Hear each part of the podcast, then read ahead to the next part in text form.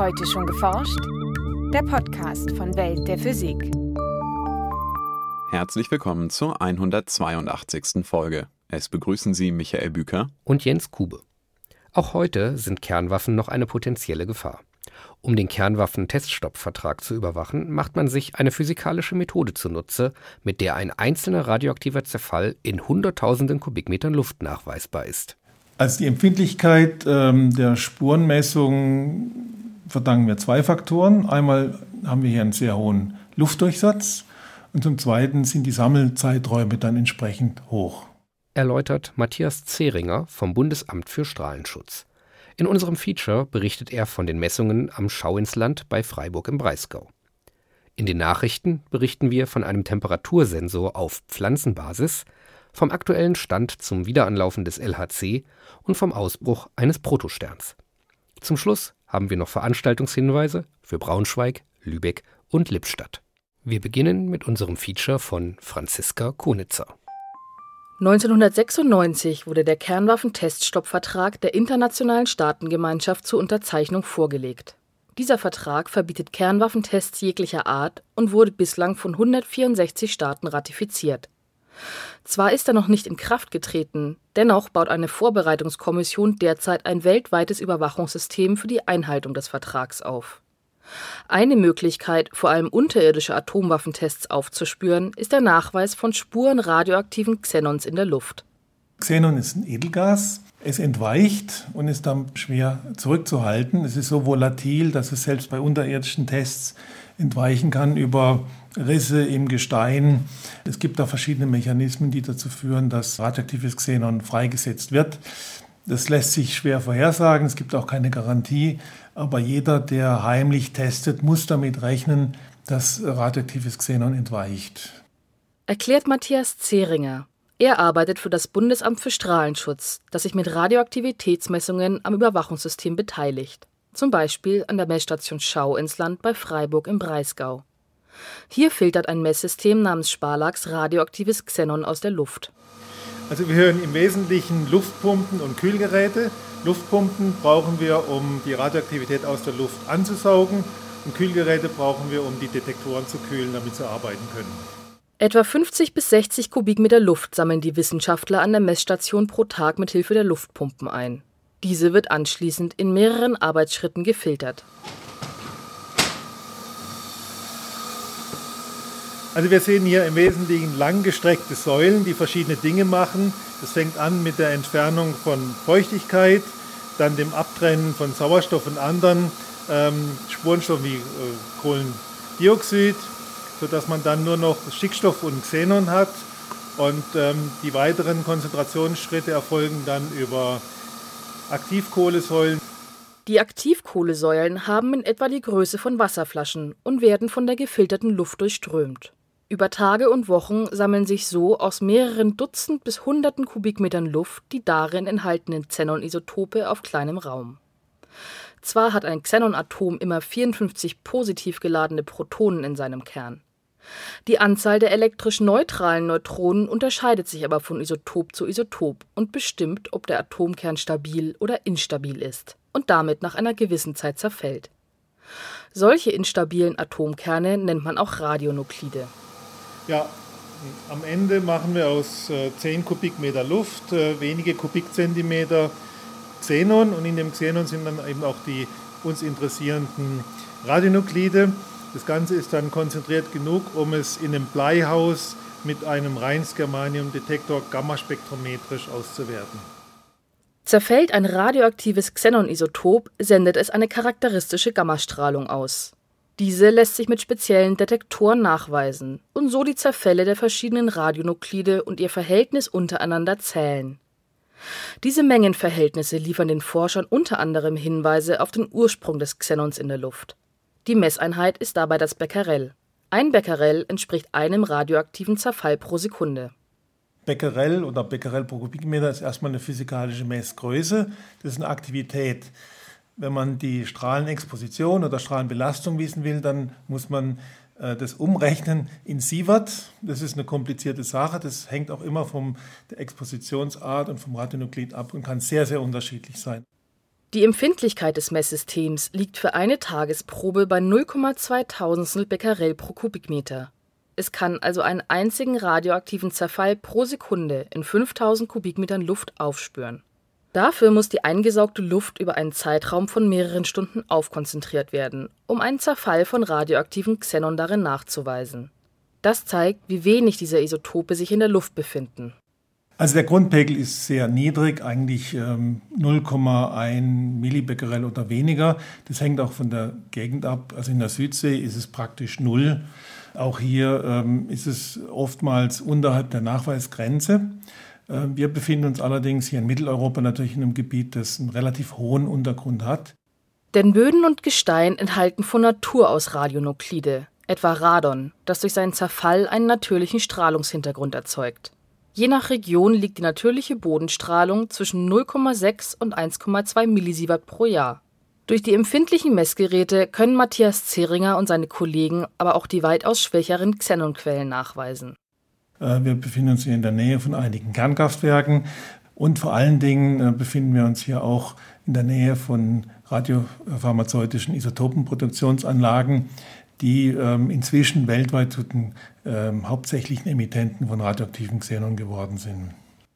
Während eine durchschnittliche Person in Deutschland pro Jahr einer Strahlenbelastung von rund vier Millisievert ausgesetzt ist, tragen Kernkraftwerke insgesamt mit weniger als null Komma null eins Millisievert dazu bei. Das gleiche gilt für die Isotopenproduktionsanlagen. Hier entweicht bei der Produktion von für die Nuklearmedizin relevanten Isotope vor allem Xenon hundertdreiunddreißig. Also Xenonatome mit vierundfünfzig Protonen und neunundsiebzig Neutronen. Bislang konnten die Forscher mit dem Messsystem Sparlax keine geheimen Kernwaffentests registrieren. Im März zweitausendelf verzeichneten sie allerdings erhöhte Messwerte. Das Tohoku-Erdbeben und der anschließende Tsunami verursachten eine Reihe schwerer Unfälle im japanischen Kernkraftwerk Fukushima Daiichi. Während der anschließenden Kernschmelzen in mehreren Reaktorblöcken wurde unter anderem radioaktives Xenon hundertdreiunddreißig freigesetzt, das sich über den Pazifik in Richtung der U S A ausbreitete und nach rund zehn Tagen Deutschland erreichte. Wir haben natürlich hier nur Spurenmessungen äh, machen können. Das heißt, aufgrund der großen Entfernung war das alles so verdünnt, dass nur unsere Spurenmessgeräte das erfassen konnten.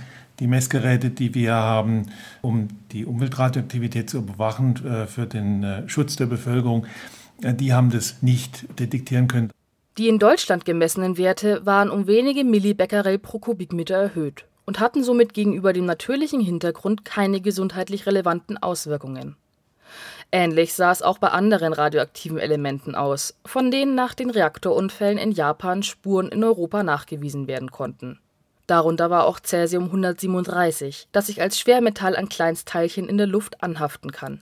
Auch für dieses Isotop gibt es an der Messstation Schauinsland ein Messsystem. Da die Halbwertszeit von Cäsium hundertsiebenunddreißig rund dreißig Jahre beträgt, kann dieses Messsystem sogar noch die Spuren der Reaktorkatastrophe von Tschernobyl im Jahr neunzehnhundertsechsundachtzig nachweisen. Auch damals breiteten sich radioaktive Elemente in der Luft aus und setzten sich im Boden oder in Pflanzen ab. Resuspensionsprozesse, das können Waldbrände sein, das kann auch ein Staubwirbel sein, bringt natürlich wieder geringe Mengen an Cäsium hundertsiebenunddreißig in die Atmosphäre und das kann man nachweisen, man muss nur empfindlich genug messen und äh, die typischen Pegel für solche Resuspensionsereignisse sind im Mikrobecquerel-Bereich pro Kubikmeter. Das ist also ein Mikrobecquerel pro Kubikmeter, das ist ein Zerfall in einer Million Kubikmeter. Auch dieser Wert liegt weit unterhalb dem der natürlichen Strahlungsquellen. Die mittlere Strahlenbelastung durch den Reaktorunfall in Tschernobyl beträgt heute, fast dreißig Jahre später, in Deutschland weniger als null Komma null eins Millisievert pro Jahr. Neben der Messstation Schauinsland gibt es weltweit weitere neunundsiebzig Messstationen, die das Kernwaffenteststoppabkommen anhand von Spurenanalysen überwachen sollen. Darüber hinaus gibt es noch drei weitere Messnetze, die den Einhalt des Vertrages anhand von seismischen Wellen, Schallwellen im Ozean und Luftdruckschwankungen überwachen. Somit kommt das weltweite Überwachungssystem auf insgesamt dreihundertsiebenunddreißig Messstationen, von denen derzeit bereits zweihunderteinundachtzig in Betrieb sind. Nachrichten. Pflanzen können im Vergleich mit technischen Temperatursensoren selbst außerordentlich geringe Temperaturunterschiede registrieren. Wissenschaftler der E T H Zürich haben aus Zellen der Tabakpflanze ein Hybridmaterial entwickelt, das neben synthetischen Komponenten auch die pflanzlichen Zellen selbst enthält. Ihre Ergebnisse haben sie nun in der Zeitschrift Proceedings of the National Academy of Sciences veröffentlicht. Die Tabakzellen wurden in einem Medium wachsen gelassen, das von sehr kleinen, elektrisch leitenden Nanoröhrchen aus Kohlenstoff durchsetzt war. Diese bildeten ein Netzwerk zwischen den Zellen und waren in der Lage, die Zellwände zu durchdringen. Das Material wurde schließlich getrocknet und bildete eine holzähnliche Konsistenz aus. Das Ergebnis ist ein elektronischer Baustein, der mit einer ungewöhnlich großen Empfindlichkeit seine Leitfähigkeit in Abhängigkeit von der Umgebungstemperatur ändert. Er registrierte im Test sogar eine menschliche Hand in einer Entfernung von über zwanzig Zentimetern. Die Forscher wollen nun die für die Reaktion verantwortlichen Zuckermoleküle namens Pektine isolieren, um den Sensor ganz ohne pflanzlichen Ausgangsstoff nachbauen zu können. Der Teilchenbeschleuniger L H C am CERN ist seit Februar zweitausenddreizehn in seiner ersten langfristig geplanten Wartungs- und Erweiterungspause.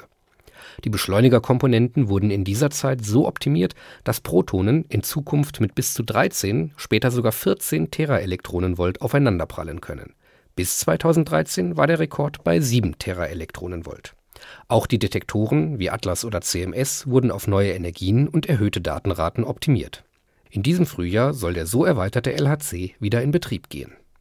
Doch der Zeitplan zum Wiedereinschalten geriet Mitte März ins Stocken, als Technikerinnen und Techniker am CERN einen Kurzschluss in einem der rund siebzehnhundert Magnetschaltkreise bemerkten. Durch den Kurzschluss entstand kein Schaden, alle Sicherheitsschaltkreise arbeiteten einwandfrei, doch für den Betrieb des Beschleunigers musste er zuerst beseitigt werden. Nach genauer Lokalisierung des Kurzschlusses und einer Röntgenaufnahme entschlossen sich die Technikerinnen und Techniker, einen Stromstoß von vierhundert Ampere durch den betroffenen Schaltkreis zu schicken. Dieser Stromstoß sollte die Ursache einfach verdampfen. Ein Stück Metallabfall, das sich zwischen einer Schutzdiode und der Außenwand des Beschleunigerrohrs verklemmt hatte. Diese auf den ersten Blick etwas brutale Methode war nach Angaben des CERN erfolgreich. Der Kurzschluss wurde beseitigt. So kann der Betrieb ohne das zeitaufwendige Aufwärmen der bereits auf minus zweihunderteinundsiebzig Grad Celsius heruntergekühlten Magnete wieder aufgenommen werden.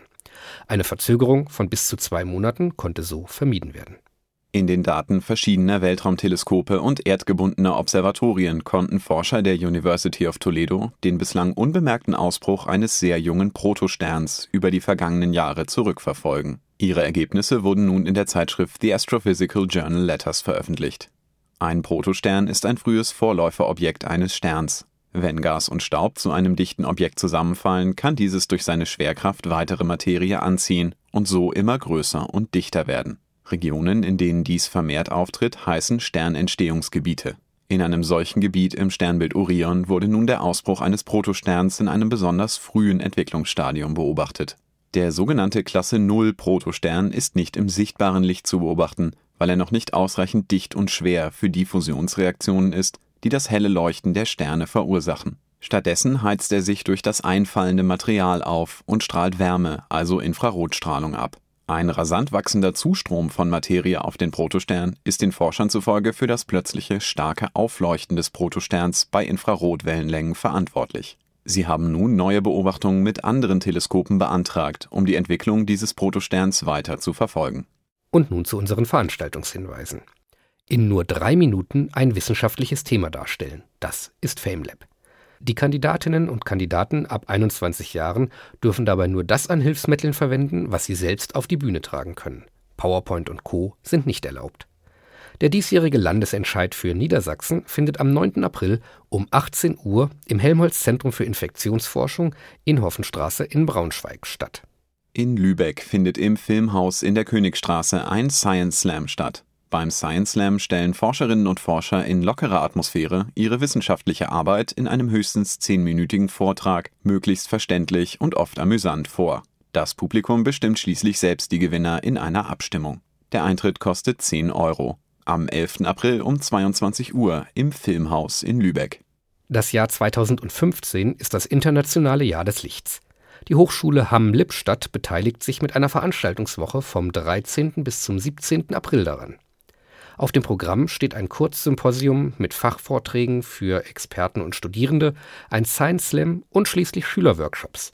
Außerdem werden auf dem Campus Exponate rund um das Thema Licht gezeigt. dreizehnten bis siebzehnten April auf dem Campus Lippstadt der Hochschule Hamm-Lippstadt in der Doktor Arnold-Hück-Straße Lippstadt. Das war's für heute. Bleiben Sie wissenschaftlich und laden Sie uns auch nächstes Mal wieder herunter. Welt der Physik wird Ihnen präsentiert vom Bundesministerium für Bildung und Forschung und der Deutschen Physikalischen Gesellschaft.